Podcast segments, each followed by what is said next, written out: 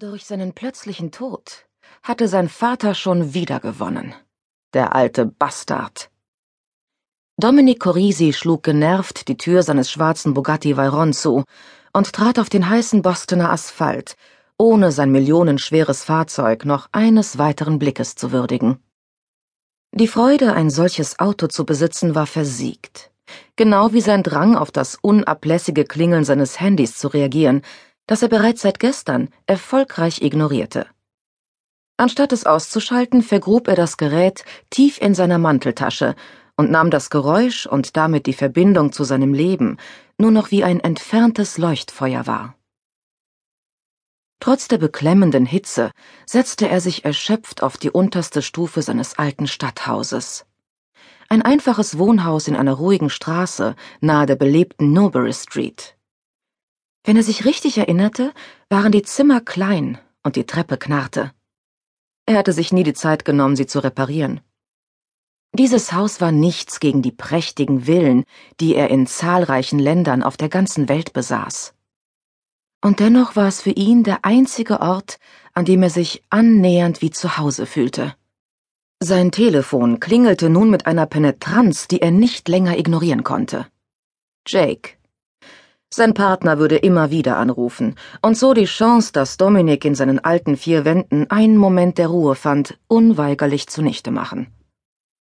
Corisi, blaffte er ins Telefon. Dominik, gut, dass ich dich erwische, erwiderte Jake Walton sanft, als hätte er es in den letzten zwei Tagen nicht zwanzigmal umsonst versucht. So war Jake. Ruhig und professionell. Selbst in Zeiten feindlicher Übernahmen. Den Mann konnte nichts aus der Ruhe bringen. Normalerweise schätzte Dominik sein ausgeglichenes Gemüt, doch heute ging es ihm auf die Nerven. Wahrscheinlich taten die letzten 40 Stunden ohne Schlaf langsam ihr Übriges. Er widerstand dem dringenden Verlangen, sein Handy über das Metallgeländer zu werfen. Die Welt war nicht der geordnete, rationale Ort, wie sich Jake ihn gerne zurechtbastelte. Sie war chaotisch und hässlich. Und seit kurzem fehlte ihr vor allem Gerechtigkeit. Wie ist Boston? Die Frage ließ Dominik beinahe aus der Haut fahren. Was glaubst du wohl? Jakes untypisches Schweigen bedeutete entgegen seiner Hoffnung nicht das Ende dieses Gesprächs, das er so gerne von Anfang an vermieden hätte. Wir müssen uns über den China-Auftrag unterhalten. Der Handelsminister erwartet dich morgen, um die Einzelheiten zu besprechen. Das ist dein Traum, Dominik. Nächste Woche wird Corisi Enterprises international ganz oben mitspielen. Was soll ich dem Minister sagen? Keine Ahnung, antwortete Dominik erschöpft. Jake machte ein Geräusch, das irgendwo zwischen einem Würgen und einem Husten lag, und war sprachlos. Eine ungewöhnliche Reaktion für einen Mann wie Dominik, der es gewohnt war, wütende, internationale Diplomaten zu bändigen, ohne mit der Wimper zu zucken. Er war der geborene Mittelsmann und meisterte souverän jede noch so komplizierte Situation. Bis heute. Armer Jake. Beide hätten sich in all den Jahren ihrer Zusammenarbeit niemals vorstellen können, dass sich Dominik je der Welt entziehen könnte. Gründer von Finanzimperien nahmen sich keinen Urlaub und vor allem versteckten sie sich nicht. Nicht, nachdem der Grundstein für das größte unternehmerische Vorhaben des Jahrhunderts bereits fast in trockenen Tüchern war. Bill Gates persönlich hatte ihn in der letzten Woche angerufen, um über die Konsequenzen des Auftrags zu sprechen. Jake, ich muss für ungefähr eine Woche vom Radar verschwinden. Kannst du dich bitte um den China-Auftrag kümmern? Okay, antwortete Jake verunsichert. Unter anderen Umständen wäre seine Fassungslosigkeit höchst amüsant gewesen. Kriegst du das hin oder nicht? forderte Dominik ihn heraus.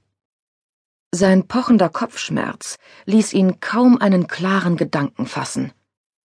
Vielleicht war es ein Fehler gewesen, nach Boston zu kommen.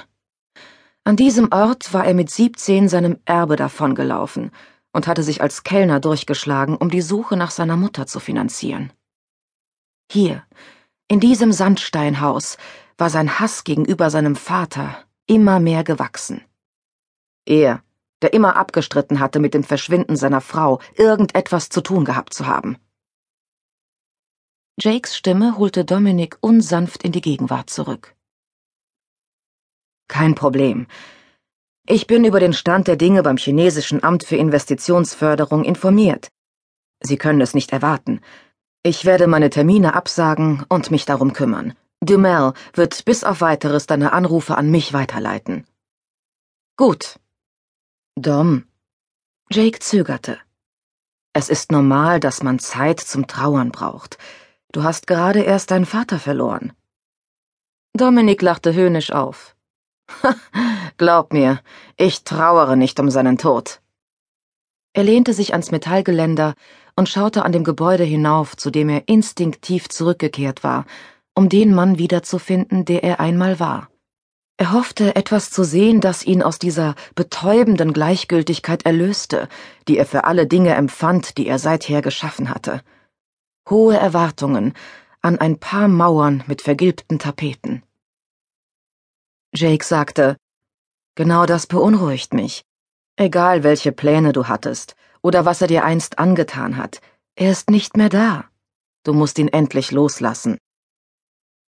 Jake verlangte das Unmögliche. Natürlich war die Vergangenheit von Bedeutung. Sie war mitunter das Einzige, was wirklich zählte. Mach einfach deinen Job, Jake. Wenn du es nicht schaffst, sag es mir und ich bitte Priestley dir zu helfen. Zum zweiten Mal, seit sie sich in Harvard kennengelernt hatten, verlor Jake seine Beherrschung. Schwachsinn, Dom. Du willst Priestley nach China schicken? Dann schick ihn. Du hast recht. Du hast mich zu einem sehr reichen Mann gemacht. Ich habe so etwas wirklich nicht nötig. Aber höre auf meine Warnung. Wenn wir beide das Ruder aus der Hand geben, wirst du die längste Zeit Milliardär gewesen sein. Von diesem Auftrag hängt eine Menge ab. Allein die Gerichtsverfahren werden dich ruinieren, wenn du das hier in den Sand setzt. Du hast viel investiert und spielst jetzt mit den großen Jungs. Regierungen sind nicht sehr nachsichtig, wenn man sie in der letzten Minute sitzen lässt.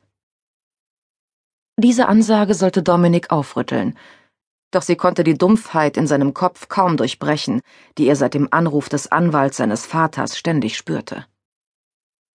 Was bedeutete das ganze Geld schon?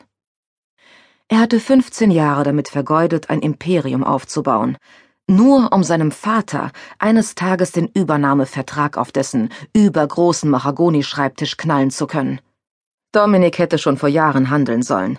Doch keiner seiner Erfolge war ihm je genug gewesen.